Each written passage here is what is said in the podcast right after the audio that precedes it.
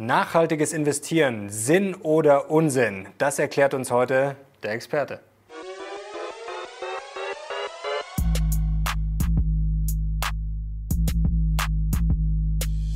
Servus Leute und herzlich willkommen in einem brandneuen Video der Mission Money. Wir sind heute back mit Beck. Servus Andreas. Grüß dich. Unser Mathematiker und Portfolio-Experte, ihr kennt ihn von der Mission Money, ihr liebt ihn und hoffentlich liked ihr ihn auch, dass er sich hier im August quält in der Urlaubszeit und sich wieder kluge Gedanken gemacht hat für uns und natürlich auch für euch. Und zwar diesmal zum Thema ESG, nachhaltiges Investieren. Da kommt heute einiges, aber jetzt wollen wir mal ganz entspannt, locker starten. Was ist das denn eigentlich? Manche können es schon nicht mehr hören, aber manche wissen vielleicht noch nicht genau, was ESG genau ist. Ja, es geht um den Komplex des nachhaltigen Investierens. Ähm, das ist ein Thema, welches enorm an Bedeutung gewinnen wird jetzt. Also die EU hat 2018 da eine technische Expertengruppe einberufen und Ende 2019 beschlossen, dass es zentraler Bestandteil jeder Anlageberatung werden muss. Ähm, sprich, ab März 2020 muss jeder Anlageberater jeden Kunden, egal ob er Präferenzen hat für dieses Thema oder nicht, auf alle möglichen Nachhaltigkeitsaspekte und Risiken der Geldanlagen, die in Frage kommen, ähm, aufklären. Mhm. Das heißt, da kommt eine große Lawine auf alle zu. Und auch wir hatten jetzt in den letzten Jahren schon äh, einige Projekte zu dem Thema. Also auf der einen Seite für Banken, wie baue ich das ein, wie stelle ich um, aber auch für Investoren, ähm, was bringt es mir? Und insofern freut es mich, wenn wir heute das Thema mal ein bisschen genauer anschauen, weil da ist auch nicht alles nachhaltig. Das ist jetzt schon mal äh, die erste Frage. Also, was ist denn jetzt die Motivation dahinter? Natürlich, die ist auf den ersten Blick klar, aber äh, klingt jetzt schon ein bisschen nach Zwang. Also, du hast gerade schon gesagt, egal ob man jetzt Präferenz hat oder nicht. Ähm, und dann muss man das machen und das ist auch immer schwer, das einmal in so ein Korsett zu gießen und dann sagen, so, das ist jetzt das Gute und das ist das Schlechte und das machen wir jetzt. Also was ist denn jetzt die Grundmotivation? Also klar, man möchte Unternehmen irgendwie bevorzugen, die nachhaltig sein sollen. Ja, also äh, die Grundmotivation ist, das, das habe ich mitgebracht, weil das lohnt sich, das wörtlich zu zitieren.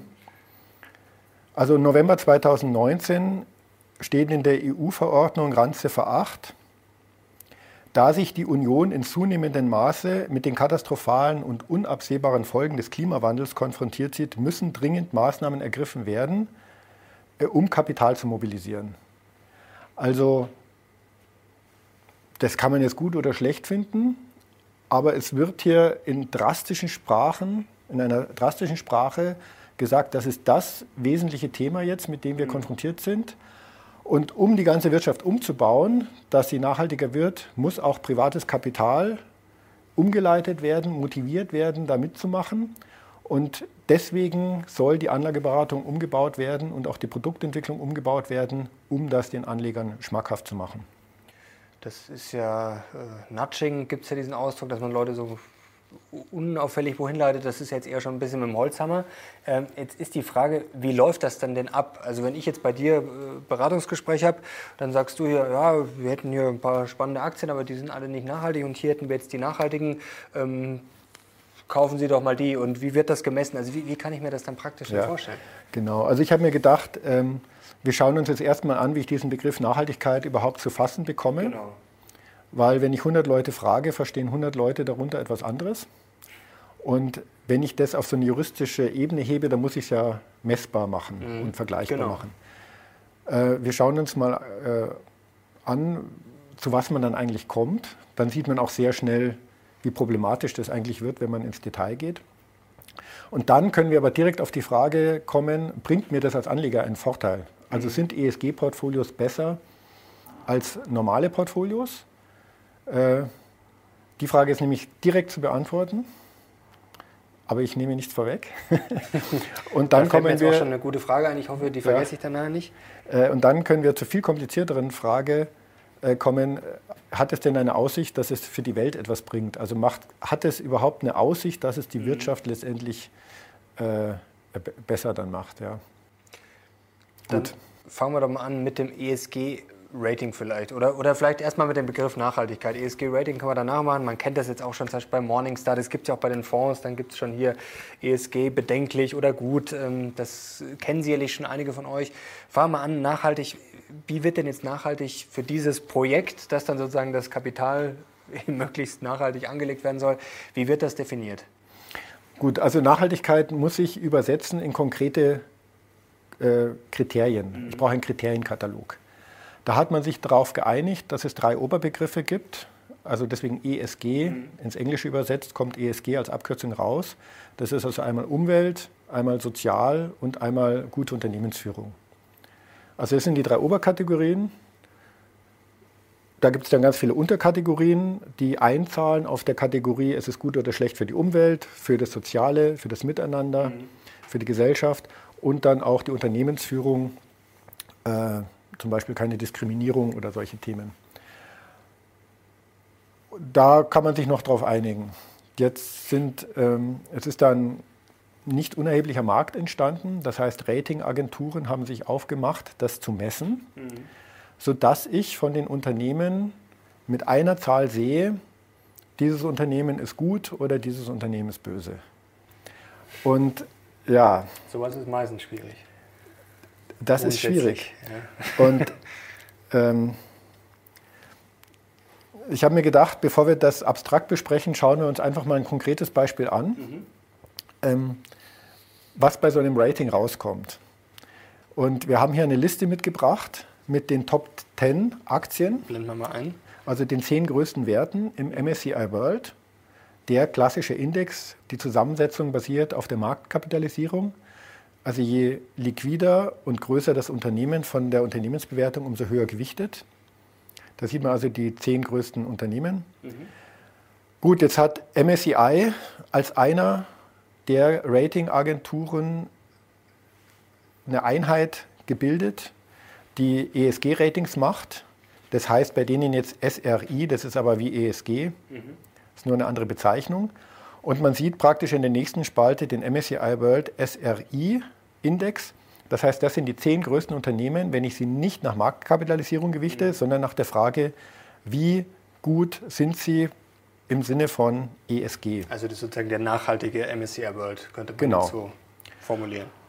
Und äh, dass es ein bisschen bunter wird, habe ich noch einen anderen Index mitgebracht. Das ist die dritte Spalte des Stocks Global ESG Leaders. Mhm. Die gewichten, also die haben das gleiche Ziel. Sie möchten die nachhaltigsten Unternehmen äh, auffinden und je nach Nachhaltigkeit werden die dann gewichtet. Und die arbeiten aber nicht mit dem MSCI-Rating, sondern die arbeiten mit dem Sustainalytics-Rating, das mhm. inzwischen zum Morningstar-Konzern gehört. So, jetzt fällt erstmal auf, dass, äh, dass man nicht recht erkennt, ja, wo jetzt eigentlich der Zusammenhang besteht zwischen diesen beiden Nachhaltigkeitsindizes. Das ist bemerkenswert, ja, weil man muss sich überlegen, wenn ich so ein Rating aufsetze, gibt es ein paar Grundsatzentscheidungen, die ich fällen muss. Und mhm. man kann sagen, es gibt heute drei Schulen, wie geratet wird. Es gibt die Schule, die sagt, wir haben keine moralischen Aspekte, die uns leiten, sondern wir messen einfach, inwieweit Nachhaltigkeitsaspekte den Erfolg des Unternehmens gefährden. Mhm. Das ist eigentlich so eine reine Risikoperspektive mit einem besonderen Fokus auf die rund um ESG immer relevanter werdenden Risiken. Also genau. das heißt, je mehr sich die Unternehmen daran halten, umso weniger ist der Unternehmenserfolg gefährdet sozusagen ja, umso weniger Rechtsrisiken und so weiter. Äh, so, so. MSCI nimmt ganz bewusst diese Investorenperspektive ein. Mhm. Ähm, Sustainalytics auch. Das heißt, die beiden gehören zur gleichen Schule, trotzdem sind die Indizes so unterschiedlich. So, jetzt gibt es aber noch ganz andere Schulen. Also der große Gegenpart ist ähm, SSI, die ähm, also das ist der größte, die größte Ratingagentur, wenn es darum geht, nach moralischen Kriterien mhm. zu bewerten. Da geht es also nicht konkret um die Risikoperspektive, sondern da geht es wirklich darum, wie relevant ist ein bestimmtes Kriterium für eben die Umwelt oder für das Soziale und nicht so sehr für den Unternehmenserfolg. Wenn ich so ein SSI-Rating nehme, komme ich natürlich zum ganz anderen Index. Es gibt noch eine dritte Schule, auch sehr witzig. Thomson Reuters mhm. ist in dieser dritten Schule unterwegs mit ihrem ESG-Rating, das sich Refinitiv nennt. Mhm. Die sagen, das Hauptproblem ist die Messbarkeit. Weil ich habe ganz viele Kriterien, aber viele sind gar nicht richtig messbar, andere sind sehr genau messbar. Wir gewichten die Kriterien am höchsten, die am besten messbar sind. Komme ich wieder zum anderen Ergebnis. So, wir schauen uns jetzt die an. Was würdest du jetzt gefühlt sagen als Mathematiker, Portfolioexperte, was, was gefühlt jetzt noch der sinnvollste Zugang wäre? Das sage ich am Schluss. die Frage, die, die kann man jetzt noch nicht so beantworten. Aber was jetzt hier auf jeden Fall auffällt, also du hast vorher gesagt, man äh, ganz kurz, wenn wir noch bei diesen Aktien bleiben, dann können wir es vielleicht nochmal einblenden. Ja. Ähm, ja, man wird da jetzt nicht so recht schlau draus, einmal ganz rechts. Ähm, Zumindest habe ich jetzt hier noch Iberdrola, da ist Energie, das ist ja das, was man vielleicht, was viele zu Hause auch mit Nachhaltigkeit ja. vielleicht verbinden. Endesa hier, Vestas Wind, das leuchtet irgendwie noch ein. Gut, dann habe ich in der Mitte habe ich jetzt zum Beispiel Tesla. Aber wenn ich jetzt zum Beispiel Nvidia, Microsoft, ähm, ja gut, wenn ich jetzt bei Nvidia jetzt mal ganz böse sage, die bauen Chips äh, und ob das jetzt für Bitcoin-Mining ist oder sonst was, da wird eigentlich, also je mehr Leute Nvidia-Produkte verwenden, umso mehr Strom wird eigentlich gebraucht. Also äh, ja, das und ist ähm, zum Beispiel jetzt mal Computerspiele sind auch nicht unbedingt didaktisch wertvoll. Mhm. Ja, man, ist, man ist sofort beim Punkt. Ja. äh, was ist jetzt eigentlich gut und was ist schlecht? Also nehmen wir erstmal die Gemeinsamkeiten dieser mhm. ESG-Indizes. Das sind viel konzentriertere Portfolios. Also der MSCI World hat 1600 Unternehmen. Der MSCI World ESG hat nur 386 Unternehmen. Der Stocks Global ESG Leaders hat 413 Unternehmen. Das heißt, ich verzichte auf sehr, sehr viel Mehrwert durch Risikostreuung und bekomme wesentlich konzentriertere Portfolios. Das ist das Erste. Ähm, das Zweite ist, schauen wir es uns mal auf der, auf der Strukturebene an. Also der MSCI World ist ja bekanntlich sehr amerikalastig. Circa 75, 65 Prozent USA in der Gewichtung. Und hier haben wir jetzt gut. Ja. Wenn ich jetzt den MSCI World ESG nehme, bin ich da gar nicht weit weg. Da habe ich ungefähr 60 Prozent Amerika. Okay. Interessant, wenn ich jetzt den Stocks Global Leaders nehme, habe ich nur 14 Prozent USA. Vielleicht ist es dem Zuschauer schon aufgefallen, unter den Top 10 Werten hier ist kein einziges amerikanisches Unternehmen allen gemeinsam ist, sie finden Apple, Alphabet und Facebook schlecht. Übrigens. Bayer finden auch alle schlecht. Okay. Ja. Bayer ist insofern interessant, weil es gibt jetzt von der deutschen Börse auch einen Nachhaltigkeitsindex, den DAX 50 ESG, der findet Bayer gut. Aber das nur am Rande. Ist jetzt auch schwer komisch, weil was mir zum Beispiel einfällt, dass die Großen, ähm, ich, ich habe jetzt die Zahlen nicht genau im Kopf, aber auf jeden Fall sind die ja drauf und dran, Apple, Facebook, dass die ja eigentlich in Zukunft, äh, machen sie schon Google eigentlich viel mit Ener äh, grüner Energie betreiben wollen, also was einem jetzt erstmal positiv einfällt. Aber gut, okay, das ist jetzt nur ein Aspekt, aber ist auch schon mal, zumindest fällt mir jetzt spontan schon mal ein, was ja, es ist auf jeden Fall schon mal eine, nachhaltig wäre. Eine, eine, eine interessante Gemeinsamkeit äh, interessant sind dann natürlich auch die Unterschiede, zum Beispiel Tesla. Mhm. MSCI findet Tesla exzellent, ist bei den Schwergewichten. Äh, Sustainalytics, also der Stocks Global Leaders, findet Tesla schlecht, ist nicht drin. Und wenn man sich jetzt das anschaut, ja, ist es auch schwer zu bewerten. Also dann merkt man da schon einen gewissen Unsinn, sage ich jetzt mal, weil auf der einen Seite ist es vielleicht gut, äh, dass man da verschiedene Ansichten hat, auf der anderen Seite, wenn ich jetzt wenn bei jedem was komplett Unterschiedliches rauskommt, zeigt es ja eigentlich, dass man es überhaupt nicht messen kann, oder? Es mehr, also man merkt Folgendes hier. Und das ist ein methodisches Problem. Also wir haben uns das wirklich genau angeschaut. Wir hatten auch ein großes Beratungsprojekt für ein Unternehmen, die ein eigenes Rating aufstellen wollten. Mhm. Man würde auf den ersten Blick sagen, das ist vielleicht ein Datenproblem. Ich muss wahnsinnig viel Daten haben, um hier Bewertungen zu treffen. Aber das stimmt nicht. Das ist ein methodisches Problem. Letztendlich geht es hier um ein Wertemodell. Mhm. Und ja, also man kann, ich, ich bringe mal ein Beispiel, ja, das bringt es auf den Punkt. Ganz kurz, hab, ja, mach, ja, mach es Das Beispiel, das, das bringt es direkt auf den Punkt. Also man muss sich das so vorstellen, ich habe jetzt bis zu 1000 einzelne Kriterien, die ich abfrage bei den mhm. Unternehmen. Und jetzt muss ich die ja konsolidieren zu einem Gesamtwert. Das heißt, ich muss Dinge miteinander vergleichen. Also ich muss mich zum Beispiel, ich muss eine Antwort darauf haben, wie viel CO2-Einsparung entspricht, äh, wie, viel, wie hoch ist der Frauenanteil im Vorstand? Oder gibt es veganes Essen in der Kantine? Mhm. Oder wie viele Mitarbeiter Fortbildungsstunden im Schnitt? Oder wie viel Sondermüll? Weil das sind ja alles einzelne Kategorien und am Ende ist der eine da gut, der andere da schlecht, der andere ist da wieder gut und dann muss ich das ja zu einer Kennzahl. Das heißt, ich, hab, ich tue so, als wären es lauter vergleichbare Dinge, die ich dann mhm. miteinander abwägen könnte. Was ich jetzt nicht verstehe, also wenn ich jetzt sage, okay, bei Energie, ich sage mal, das kann man ja irgendwie methodisch noch machen, da ich sage, okay, Unternehmen A bezieht jetzt einmal den Strom zu 50 Prozent grün, dann gibt es fünf Punkte und zu 80 Prozent grün gibt von mir aus acht Punkte. Aber jetzt, du hast gerade schon gesagt, Frauen im Vorstand. Wie viele Frauen im Vorstand sind jetzt gut? 50-50, äh, bisschen mehr Frauen, bisschen weniger Frauen oder wie messe ich zum Beispiel Diskriminierung? Auch schwierig. Also, ja, und am Ende wie, wie mache ich das? Also, ist das ja ein großer Topf. Aber selbst mit der Energie ist es ja schwierig. Ja, ja selbst Jetzt, das ist schon schwierig. Ja. Vielleicht habe ich ein Auto, welches äh, mit grünem Strom betrieben wird. Dafür habe ich mehr, mehr Sondermüll mhm. bei der Produktion und auch in diesem Auto. Wie, wie wege ich das miteinander ab? Hast du da selbst bei Ausschluss und wie macht man das dann? Also man naja, das macht halt jeder anders. Ja, aber das macht halt jeder anders. Und das ist jetzt gar kein böser Wille von den Ratingagenturen. Ich muss ja am Ende irgendwelche Schwellwerte definieren mhm. und dann kommen irgendwelche Ergebnisse konsolidiert dabei raus. Aber wenn man sich jetzt nur die Ergebnisse anschaut von zwei Ratingagenturen, die sogar noch zur gleichen Schule gehören, wie ich am Anfang erläutert habe, kommt man schon zu ganz unterschiedlichen Ergebnissen.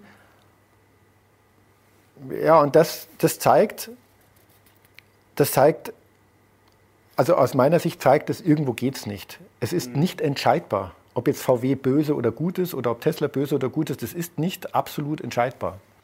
Es ist ja auch viel, es ist ja Ethik dabei, Moral. Ich meine, die kann man immer schwer messen. Klar, es gibt natürlich eindeutige Fragen, aber jetzt äh, das, sagen wir, in, von 1 bis 10 zu gießen, ist sicherlich schwierig. Äh, du hast auch einen Buchtipp dabei, haben wir vorhin schon darüber gesprochen. Wird es da ja. irgendwie klarer, äh, gut erklärt, was nachhaltiges Investieren oder ethisch investieren Ja, vielleicht ganz bedeutet? kurz eine Werbeeinblendung von Professor Manfred Stüttgen, Ethisch investieren. Ähm, das ist schon ein paar Jahre alt, dieses Buch, aber das empfehle ich sehr zum Thema, weil wenn man sich jetzt damit beschäftigen möchte, bekommt man wahnsinnig viel Marketingmaterial, mhm. auch wenn es als Buchform erscheint. Ja. Und das ist ein Buch, das wirklich auf die grundsätzlichen methodischen Probleme eingeht und die grundsätzlichen Fragestellungen adressiert. Und ähm, äh, deswegen finde ich, das äh, ist das schon eine Empfehlung wert. Aber jetzt bleiben wir nochmal bei der Frage, wie setze ich das jetzt um? Mhm okay, ich habe ja ganz unterschiedliche Aspekte wie ethische Fragen oder umwelttechnische Fragen. Ja gut, jetzt ist es so, dass die EU am weitesten ist bei der Definition von Green Bonds. Mhm. Und das ist kein Zufall. Also man hat sich auf Umwelt konzentriert und konzentriert sich da auf Aspekte des Klimawandels und konzentriert sich da dann auf Kohlendioxidausstoß. Es ist messbar. Mhm. Ich kann Zielvorgaben geben für verschiedene Branchen. Ähm, aber das ist jetzt so ein kleiner Ausschnitt, der halt halbwegs greifbar ist. Aber das, was ja hier der Anspruch ist von diesen Ratingagenturen, da wird es halt ganz schwierig. Ähm, ich glaube, das zeigt unser Beispiel jetzt schon. Auch vielleicht noch einmal ein Blick in diesen Stocks Global ESG Leaders, weil ich finde den schon Bleib spektakulär. Ich finde ihn spektakulär. Also Schwergewicht ist Signify, ja, das ist die ehemalige Philips Lightning äh, Sparte, also das, was Osram für Siemens war. Mhm. Ja, warum nicht? Aber Platz zwei ist Polymetal International. Das ist ein, einer der großen Gold- und Silberminenbetreiber. Einer der größten in Russland. Überraschend, ja, würde ich sagen.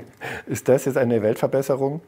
Orsted, okay, das ist ein äh, erneuerbarer Energienparkbetreiber und so weiter. Der Rest kann man schon. Wind, ja. Aber auch dann ist, kommt schon wieder eine Mine. Also schwer greifbar, ja. Schwer greifbar. Das, glaube ich, haben wir jetzt hier schon gesehen. Damit können wir jetzt auch schon die Frage beantworten, bringt es was für mein Portfolios? Werden die Portfolios besser? Äh, ganz kurze Frage noch. Die Frage ist natürlich auch, wie ähm, können Unternehmen dann bewusst Einfluss nehmen durch, sage ich mal, ein paar Tricksereien, um dann in so einem Rating hochzurutschen? Also ich sag mal, wenn ich jetzt die Kriterien kenne und wenn das dann, äh, ja, pff, könnte ich mir auch vorstellen, ne? dass da, ich will nicht sagen, dass da betrogen und getrickst wird, aber wie du schon sagst, äh, ja, also, schwierig. was mich wirklich stört an diesem Thema, um das vorwegzunehmen vielleicht, ist, ich baue da einen riesigen zusätzlichen bürokratischen Apparat auf. Mhm. Jedes größere Unternehmen muss heute einen Nachhaltigkeitsreport jedes Jahr veröffentlichen. Der ist dann 200, 300, 400 Seiten stark. Dann kommen Ratingagenturen, dann kommen Unternehmensberater, es kommen Anwälte, es ist, dann kommt die Aufsicht. Also es, es wird hier, als hätten wir zu wenig Bürokratie. Ja? Man sagt immer Grenzen des Wachstums. Ja? Grenzen des Wachstums finde ich auch, ist ein Nachhaltigkeitsaspekt, aber auch die Bürokratie kann nicht ins Unendliche wachsen. Wir haben hier einen Wasserkopf geschaffen schon wieder. Und ja, natürlich, natürlich, das hat dann direkten Einfluss auf bestimmte Aktivitäten der Unternehmen. Jetzt Nestle hat zum Beispiel Probleme wegen der Wassersparte. Ja gut, was ist konkret das Problem? Ja, dann verkaufe ich das. Ja, genau, das meinte ich. Also man An den ja verkaufe ich. Ja gut, dann machen wir da ein bisschen, machen wir da ein bisschen was, aber das ist ja jetzt noch lange nicht. Äh, ja, und vor allem die Wassersparte verschwindet ja nicht. Ja. Die Wassersparte verschwindet ja nicht. Das wird verkauft an einen Private Equity Investor. Der kriegt es vielleicht noch relativ günstig äh, und hat dann die tollen Renditen, weil dem ist es egal, was er für ein Rating hat. Und Nestle hat ein bisschen gewonnen, weil sie im Rating nach oben kommen. Ein schönes Beispiel ist auch Glencore, ähm, Rohstoffhandel. Also große Konzerne haben sich aus, aus der Kohleförderung zurückgezogen, weil die eben da so abgestraft wird. Mhm. Was macht Glencore? Die kauft groß zu, weil sie sagen, super, gibt weniger Konkurrenz, aber die Kohle wird halt nachgefragt. Kohle ist der wichtigste Energiefaktor für die Schwellenländer. Allein was Indien für Pläne hat, ja, äh, da weiß Glencore, das ist eine sichere Bank. Jeder, der eine Kohlemine verkauft, die kaufen wir sofort und erhöhen unsere Rendite. Haben sie 2018 auch gemacht. 2019 haben sie die Strategie wieder gedreht, weil so ein Druck von den Aktionären kam, dass sie sagen, ja, nee, ihr dürft nicht mehr. Jetzt kaufen sie auch keine mehr. Also jetzt am Ende entstehen dann eben Investorengruppen, die nicht börsennotiert sind, denen so ein Rating egal ist. Das Hauptproblem ist, was will der Konsument, was wird gebraucht. Und wenn die Leute Kohle kaufen oder wenn die Leute Glücksspiel machen oder wenn die Leute Alkohol kaufen, dann sind da Margen. Und dann wird es Firmen geben, die das bedienen, solange es legal ist. Mhm. Und wenn ich jetzt börsennotierte Unternehmen motiviere, das abzustoßen, ja gut, dann landet es halt im Private Equity Segment. Das macht die Welt aber nicht besser. Aber insofern deine Frage, ja, man sieht ganz klar, diese Ratingkategorien, auch die Ratingagenturen und so haben direkten Einfluss auf die Unternehmensführung, ist ja auch Sinn und Zweck der Sache. Ob das dann am Ende zu, besseren, zu einer besseren Welt führt, würde ich sagen, ist noch offen. Jetzt ist die große Frage, was bringt es jetzt für Anleger? Denn klar, wenn es jetzt unter dem Strich äh, tolle Renditen bringt, dann kann man sagen, okay, ist vielleicht alles ein bisschen schwierig, ist vielleicht alles ein bisschen anstrengend, unnötig, viel Bürokratie. Aber gut, wenn ich jetzt 10% mehr mache im Jahr, dann soll es mir auch recht sein. Das ist jetzt die Frage. Bringt das wirklich was oder ist es einfach nur gutes Marketing? Es gibt Studien, die zeigen, dass ESG-Portfolios besser performen. Es gibt Studien, die zeigen, dass sie schlechter performen. Und es gibt Studien, die zeigen, dass es egal ist. Ähm, meine Antwort ist, es ist logisch unmöglich, dass sie langfristig besser performen. Das ist mathematisch unmöglich. Der Grund ist, ein, ein Portfolio zu konstruieren, ist ja immer ein Optimierungsproblem. Im Moment habe ich die Faktoren Risiko, Rendite und Liquidität. Zwischen diesen drei Aspekten muss ich versuchen, das Portfolio optimal zu gestalten. Ich kann ein Optimierungsproblem nicht verbessern, indem ich einen zusätzlichen, eine zusätzliche Nebenbedingung einführe, wie zum Beispiel ESG. Das ist mathematisch nicht möglich. Oder anders formuliert, wenn ich jetzt ein freies Portfolio bauen kann und die Vorgabe ist, bediene dich an den Industriestaaten, an den Blue Chips, dann habe ich 1600 Unternehmen, um mein Portfolio zu bauen. Mhm. Wenn ich ESG-Vorgaben habe, habe ich auf einmal nur noch 380. Das kann nicht besser werden, das Portfolio. Jetzt sagen natürlich die Protagonisten von ESG, die sagen halt, halt. Die Portfolios sind deswegen besser, weil ich ja weniger Risiken habe. Und dadurch habe ich eine höhere Rendite langfristig, weil ich ja über dieses ESG-Thema bestimmte Risiken besonders betrachte und dann herausnehme. Gut, das äh, leuchtet mir jetzt auch weniger ein, weil das sehr theoretisch ist. Äh, ich hätte jetzt zwei Ideen dazu. Auf der einen Seite, warum es besser laufen könnte, nur eine Theorie, ähm, weil es eben Zwang ist und weil dann die Vorgaben da sind, weil dann eben BlackRock, die ja wirklich massive Macht haben, also wenn die irgendwo drin sind, dann ist das ja schon entscheidend und die unterstützen das ja auch, zum Beispiel zumindest nach außen, Larry Fink ist ja auch jetzt großer Verfechter. Also das solche Aktien einfach besser laufen könnten, weil sie dann einfach ja, gepusht werden, weil sie dann in den Indizes sind, weil sie dann vielleicht in ETFs kommen, weil wahrscheinlich jetzt noch zig ETFs aufgelegt werden. Ich will gar nicht sagen, dass sie grundsätzlich besser wären, aber dass sie dann besser laufen, weil dann einfach mehr Kapital reinfließt. Das wäre die Theorie zu besser. Allerdings, wie du es gerade gesagt hast, es könnte auch genau andersrum kommen, dass diese Unternehmen dann einfach ja, so handeln, wie sie normal nicht handeln würden und dass die anderen dann einfach, die sagen, ach, das ist mir jetzt scheißegal, ESG, ich mache das, was Geld bringt, dass das dann gerade auch nach hinten losgehen könnte. Was, äh, welche ja. Version ist logischer? Äh, deswegen habe ich am Anfang gesagt, die können langfristig nicht besser sein. Mhm. Ähm, kurzfristig kann es diese Effekte geben, dass durch die Regulierung und durch die Zwänge und durch die Veränderung der Anlegerpräferenzen jetzt bestimmte Aktien starke Mittelzuflüsse haben und deswegen im Wert steigen und andere werden gemieden. Ja, kurzfristig kann es Effekte haben. Haben wir uns auch schon ziemlich genau angeschaut, immer wieder, bis jetzt nicht erkennbar. Mhm. Also man muss sich hier nur anschauen, Apple ist nicht dabei, Amazon ist nicht dabei, Alphabet ist nicht dabei, Facebook ist nicht dabei. Das ist schon mal schlecht. Äh, obwohl sie ja, offensichtlich nicht keinen Mangel haben an, an äh, Zuflüssen. Ja, ein Positivbeispiel ist Wirecard. Die waren tatsächlich bei allen ESG-Ratings schlecht. Wegen guter Unternehmensführung waren die alle haben, waren die einstimmig. Und äh, ein Beispiel ist natürlich Tesla. Man kann sagen, ja, Tesla, wie kann ich den jetzigen Wert von Tesla erklären? Das ist ja echt ein Wunder. Tesla ist mehr wert als Nestle. Ist mehr wert als BMW, VW und Daimler zusammen. Obwohl sie gar keine große Relevanz haben jetzt, wenn man die äh, anschaut, äh, wie viele Automobile jetzt auf der Welt äh, fahren. Tesla ist auch nicht besonders gut. Also jetzt im, im 2020 gab es in Amerika wieder so eine Auswertung. JD Power ist, glaube ich, das Unternehmen, welches diese Kundenbefragungen macht. Tesla hat den letzten Platz in Kundenzufriedenheit. Qualitätsmängel. Ist den Investoren alles egal? Das kann man jetzt vielleicht so erklären, dass man sagt, okay, die Investoren wollen auch Automobil in ihrem Portfolio haben. Die müssen alle Tesla kaufen, weil die anderen haben kein gutes ESG-Rating. Also das stimmt nicht ganz, es gibt andere, die auch noch ganz gut sind, aber und dadurch konzentriert sich alles auf diesen einen Wert und dann wird das so teuer. Ja, okay, aber auf der anderen Seite könnte ich dann nicht erklären, warum eben zum Beispiel Apple jetzt so davonläuft im Kurs. Apple ist zwei Billionen jetzt wert. Das ist ja auch eine tolle Firma, aber es ist doch ein bisschen viel. Ne? Jetzt nochmal zurück zu diesem Beratungsgespräch. Wenn ich mir das jetzt vorstelle, wie läuft das dann konkret ab? Ähm, bekomme ich dann, wenn ich jetzt sage, ich will Aktie, sagen wir, ich will jetzt Facebook und Amazon kaufen, sagt dann der Berater, ach, die sind zwar nicht schlecht, aber ich hätte hier jetzt im Angebot, äh, wir mal, wen haben wir dann jetzt hier draufstehen?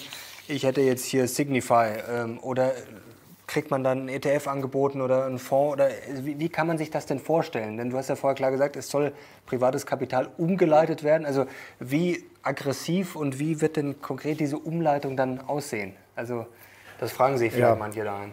Also der Plan der Banken war folgendes. Äh, die haben sich gedacht, okay, ich muss jetzt einfach für jedes normale Portfolio brauche ich noch ein ESG-Portfolio. Mhm mit der gleichen Zielsetzung, der gleichen Strategie, sodass ich jedem Kunden sagen kann, wie hätten Sie es denn gern? Wir können Ihnen auch diese mittelfristige Europa-Aktienstrategie als ESG-Portfolio anbieten. Und dann entscheidet der Kunde, mag ich oder mag ich nicht. So haben die sich das gedacht. Deswegen hat auch äh, BlackRock mit iShares und X-Trackers, die haben alle jetzt eigentlich von den relevanten Indizes auch schon ESG-Varianten. Aber wenn man sich die Verordnung anschaut, wie die EU jetzt damit umgeht und wie das jetzt von der Aufsicht interpretiert wird, wird das nicht ausreichen. Das geht viel mehr in die Richtung, dass der Kunde ganz konkret sagen muss, ähm, mir ist ganz wichtig, ähm, weiß ich nicht, der Schutz des Meeres. Das andere ist mir nicht so wichtig und dann muss eigentlich die Bank ihn auch, muss das eigentlich so genau berücksichtigen in Anlageberatung. Da wissen jetzt die Banken noch nicht so recht, wie sie das machen sollen. Aber so der erste Plan war, es gibt einfach Schwarz und Weiß. Jetzt im Moment ist die Diskussion, dass das vielleicht nicht ausreicht. Also genau weiß man noch nicht, wie das dann im März 2021 aussieht. Gibt es da schon irgendwelche Erkenntnisse, wie das dann bei den Kunden ankommt? Wie ist denn jetzt die Entwicklung? Also ESG ist ja gefühlt jetzt seit, ich sag mal, seit einem Jahr vielleicht wurde am Anfang schon gepusht, kommt immer mehr, jetzt gefühlt äh, wird es immer noch mehr. Mhm. Und es ist ja, wie gesagt, auch grundsätzlich nicht verkehrt. Also die Grundidee ist ja schön und gut und wir sind ja alle froh, wenn es der Umwelt besser geht.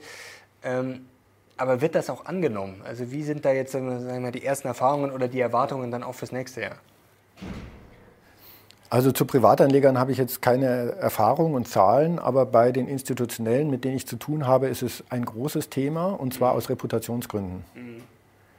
Ja, so eine Stiftung oder auch ein Family Office sagt, ich möchte nicht angreifbar sein, wenn irgendein Journalist von Plus Minus sagt, die investieren aber in Rüstung. Mhm. Das heißt, wenn man das mit den Investoren, also wenn man das mit den institutionellen Investoren anschaut, dann ist allen sofort klar, macht die Portfolios wahrscheinlich eher nicht besser, mhm. geht auf Kosten der Risikostreuung, macht die Welt wahrscheinlich auch nicht wirklich besser, ist ein riesenbürokratischer Apparat, aber ich möchte Reputationsrisiken vermeiden und deswegen mache ich es, was ist natürlich auch wieder ein blödes, blöder Grund ist. Ja. Aber ich muss sagen, ja, doch, das spielt eine Rolle. Ja. Also gerade im institutionellen Bereich. Man hat Angst, hier angreifbar zu werden. Mhm. Ist ja mittlerweile bei vielen Themen so hört man ja auch, dass die Autobauer halt jetzt einfach, äh, egal ob es gut ist oder schlecht, dass man muss halt dann E-Autos bauen, ob man es jetzt kann oder will ja. oder nicht. Dann, äh, das, das äh, Gute für die Investoren ist, also so ein Projekt sieht dann bei uns so aus, wir schauen uns das Bestandsportfolio an zum Beispiel und dadurch, dass die ESG-Ratings so unterschiedlich sind, findet man bei fast jedem Wert irgendeine Ratingagentur, die die gut findet. Mhm. Und damit kann man dann sagen, schau, weiße Weste, wenn du VW verkaufst, dann hast du eigentlich dein Ziel schon erreicht, so ungefähr. VW und Rheinmetall oder irgendwelche Firmen, äh, sind, wo, wo, es einen Konsens gibt, dass die vielleicht zurzeit nicht so.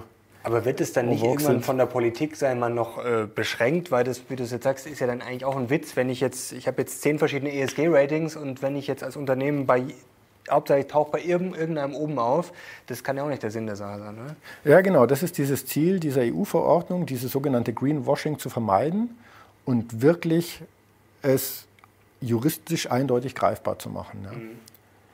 Ähm, welche Methode, das hast du gemeint, gegen Schluss würdest du sagen, was jetzt am ehesten noch äh, oder welche Methode dann am ehesten noch sinnvoll ist? Ich würde gerne noch mal kurz darauf kommen, ob das jetzt die Welt verbessern wird oder nicht. Mhm. Ja. Also einmal, was ich da jetzt sage, es ist halt meine persönliche Meinung. In Wirklichkeit kann man das vielleicht in fünf Jahren beurteilen, ob das dann was gebracht hat oder nicht. Aber wenn ich mir die Ratings heute so anschaue, dann vielleicht nochmal noch mal das Grundmotiv. Ja? Also äh, der Wirtschaftsnobelpreisträger Milton Friedman, der hat 1970 gesagt, äh, das einzige moralische Ziel eines Unternehmens ist es, seine Gewinne zu maximieren. Also es ist fast wörtlich übersetzt. Das heißt, es wurde ganz klar der Fokus gelegt, Unternehmen haben sich um nichts anderes zu kümmern als um ihre Eigenkapitalrendite. Mhm. Und diese ganze Bewegung des nachhaltigen Investierens war dann die Gegenposition, dass man sagt, stopp, es gibt diese Investorenperspektive, aber in diesem nachhaltigen Investieren wurde der Begriff des Stakeholders eingeführt, des Teilhabers. Es wird gesagt, äh, was ein Unternehmen tut, das betrifft viel mehr Leute als nur den Investor, das betrifft auch die Mitarbeiter, die Umgebung, die Umwelt, das Meer, die nächsten Generationen. Die Lieferanten, alles Mögliche. Und das heißt, wir müssen hier eine Perspektive bringen, die sozusagen diese anderen Stakeholder, die bis jetzt vernachlässigt wurden im wirtschaftlichen Denken, dass wir die mhm. auf eine privilegiertere Ebene heben. Das klingt ja auch sehr notwendig. Das ist ja gar keine Frage. Es ist ja auch wirklich nachvollziehbar, weil man muss schon sagen, dass Privateigentum juristisch privilegiert wird gegenüber anderen Rechtefragen. Mhm. Also anderen, andere Rechtegruppen haben da nicht die Durchschlagskraft. Das Problem ist jetzt folgendes. Das, was Milton Friedman da formuliert hat, was ihn natürlich zum Todfeind macht, der ganzen Nachhaltigkeitsindustrie, ist halt ein bisschen unsensibel formuliert. Aber so ganz falsch ist es nicht. Letztendlich ist es im Einklang mit, äh, mit der grundsätzlichen Wirtschaftstheorie von Adam Smith, auf den unsere Wirtschaftsordnung ja basiert, der ja auch Moralphilosoph war eigentlich. Mhm. Also Adam Smith hat Wert darauf gelegt, dass nur Regeln moralisch bewertbar sind. Also eine Regel kann gut oder schlecht sein. Ja, beim Fußball kann ich sagen, die Regel ist zum Beispiel schlecht, weil die verhindert kein Zeitspiel oder so. Eine Regel kann gut oder schlecht sein. Aber ein Spieler, bei den Aktionen eines Spielers ist eine moralische Bewertung fehl am Platz. Da geht es einfach nur darum, ist er regelkonform oder nicht. Ja, du kannst nicht böse auf mich sein, wenn ich dich bei Mensch ärgere dich nicht schlage. Das ist einfach unpassend. Ja? Mhm. Wenn, dann muss ich die Regel ändern. Habe ich auch gemacht, wenn ich mit meinen Kindern gespielt habe. Nein. Aber ähm, das heißt, was Milton Friedman damit meint, ist, diese ganze moralische Ebene, die gehört äh, in die Regulierung, was Unternehmen dürfen und was nicht. Mhm. Wenn ich Alkohol schlecht finde, muss ich ihn verbieten. Punkt. Es macht überhaupt keinen Sinn, Unternehmen dann anzugreifen, wenn ich Alkohol erlaube, dann zu sagen, eine Brauerei ist aber schlecht. Der wollen wir das Leben schwer machen. Das ist so ein Umweg, der eigentlich mhm. sinnlos ist. Aber kurz rumgesponnen, also das ist nicht ja. unser Thema, aber wird es dann früher oder später dazu kommen, dass man das einfach dann komplett verbietet? Also ja, dann bräuchte man wieder einen Wertekonsens. Ja, das, Die Leute trinken halt gern Bier. Und warum sollen sie nicht ihr Bier trinken? Dann wird es halt auch wieder schwierig. Aber klar, das, am Ende wird man so eine Mischform wahrscheinlich finden. Aber also, was ich, was ich damit sagen will, ist, man macht hier schon so ein, einen Weg um die Ecke, um Einfluss auf die Wirtschaft zu nehmen. Und man macht damit sehr viel kaputt. Einmal, man macht einen zusätzlichen bürokratischen Apparat. Der produziert ja auch wieder CO2 und so weiter. Ja, die Ratingagenturen, die fliegen hin und her, die Wirtschaftsprüfer, die Anwälte, die verdienen sich ein Vermögen im Moment mit diesem Thema. Das kann man sich gar nicht vorstellen, wie viel Papier da produziert wird. Dann, was mich persönlich wirklich auch stört, ist, wenn ich mir jetzt die Ratings anschaue, dann geht es auf Kosten der kleinen Unternehmen. Mhm. Kleine Unternehmen sind überfordert von diesen bürokratischen Anforderungen. Damit kriegen die schlechtere Ratings. Wenn man sich das anschaut beim MSCI World ESG, da sind dann eigentlich auch keine Midcaps mehr dabei. Die sind beim klassischen MSCI World zumindest noch mit 8% mhm. gewichtet.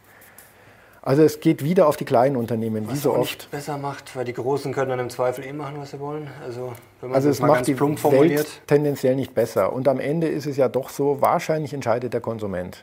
Mhm. Also ich kann hier Facebook rausschmeißen aus den Indizes, wie ich will, solange selbst eine Greta Thunberg äh, ein Instagram-Profil pflegt und damit das braucht sie auch, ja. sozusagen freie Mitarbeiterin ist für den Facebook-Konzern und für, denen, für dessen Gewinne arbeitet, solange hat Facebook offensichtlich eine Marktmacht, ja, dann werden die auch Gewinne erwirtschaften.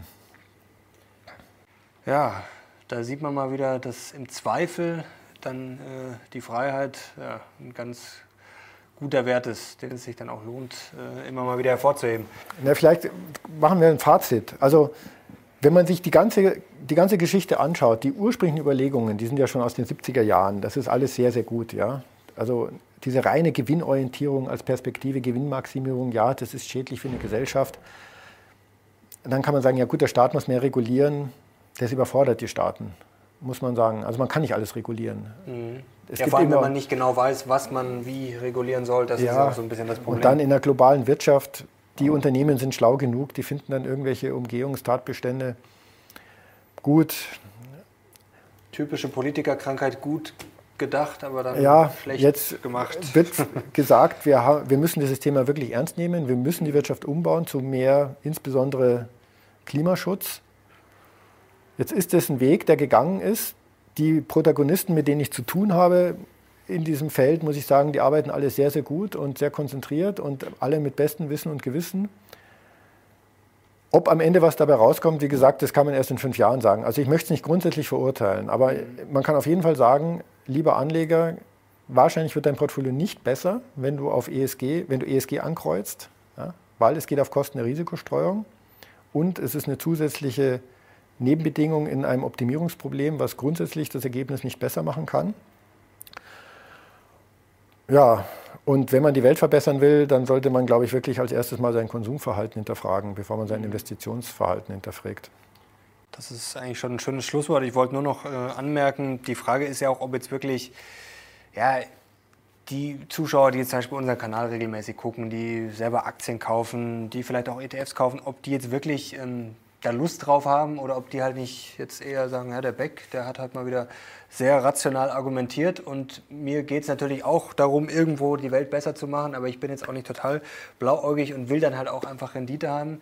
Ähm, glaubst du wirklich, dass sich das durchsetzt oder ob das dann halt wirklich so ein Phänomen wieder wird für den Kunden, der halt dann noch zum Bankberater geht und der halt dann sagt, ja gut, dann mache ich das Kreuzletzt da.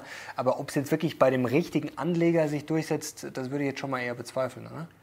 Also ich habe es vorhin ja vorgelesen aus der EU-Verordnung vom November 2019. Die EU meint das ernst. Mhm. Das wird sich durchsetzen. Mit, wenn es mit Gewalt ist. Also die Unternehmen werden nicht umhin kommen, sich so umzubauen, dass sie bestimmte Mindeststandards bei diesen Ratings einhalten. Und ja, vielleicht macht das die Welt dann auch tatsächlich besser.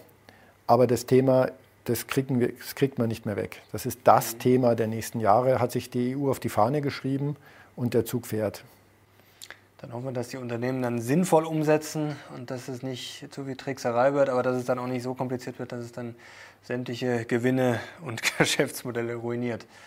Andreas, danke dir. Hast du noch äh, was auf dem Herzen zum Thema ESG? Die Methode ja. wolltest du noch äh, verraten. Was du jetzt, oder vielleicht kurz, wie du, wenn du müsstest, wie du jetzt daran gehen würdest.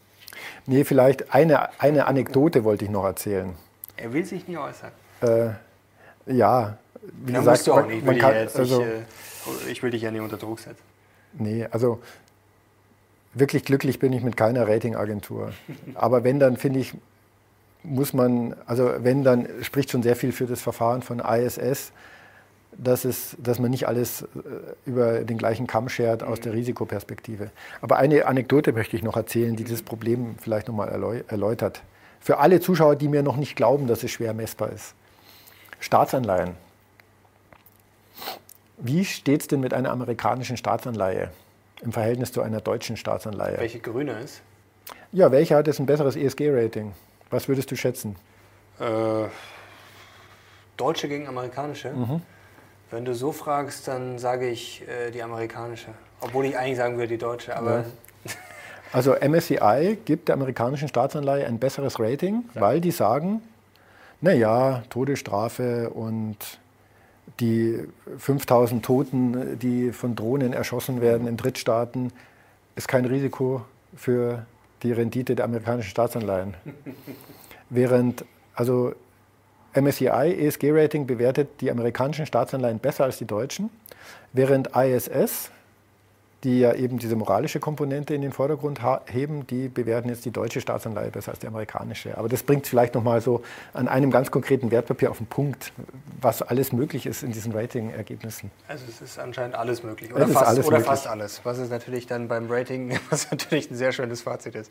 Gut. Andreas, herzlichen Dank dir. Das hat wirklich großen Spaß gemacht. Also ich habe mir am Anfang gedacht, als wir gesprochen haben, ESG, und gedacht, ja, das ist schon ein zähes Thema, aber du hast es heute wirklich perfekt hingebracht, das sehr fundiert und auch sehr unterhaltsam und sehr greifbar zu machen. Also das ist wirklich doch ein sehr spannendes Thema, glaube ich. Auch viele, die sich vielleicht haben, oh, ESG, das wird jetzt zäh. Ich glaube, das war sehr, sehr unterhaltsam, trotz des zähen Themas. Danke dir. Ja, danke. danke euch fürs Zuschauen. Und ich glaube, das hat sich, ich habe es schon angekündigt, er hat sich mal wieder den Kopf zerbrochen für euch. Das hat sich, glaube ich, wirklich einen Daumen nach oben verdient. Und dann kommt er hoffentlich auch bald wieder, der Andreas. Oder? Stehen die Chancen gut? Ja, vielen Dank hoffe ich. Also danke dir, danke euch. Bis zum nächsten Mal. Mach's gut, ciao.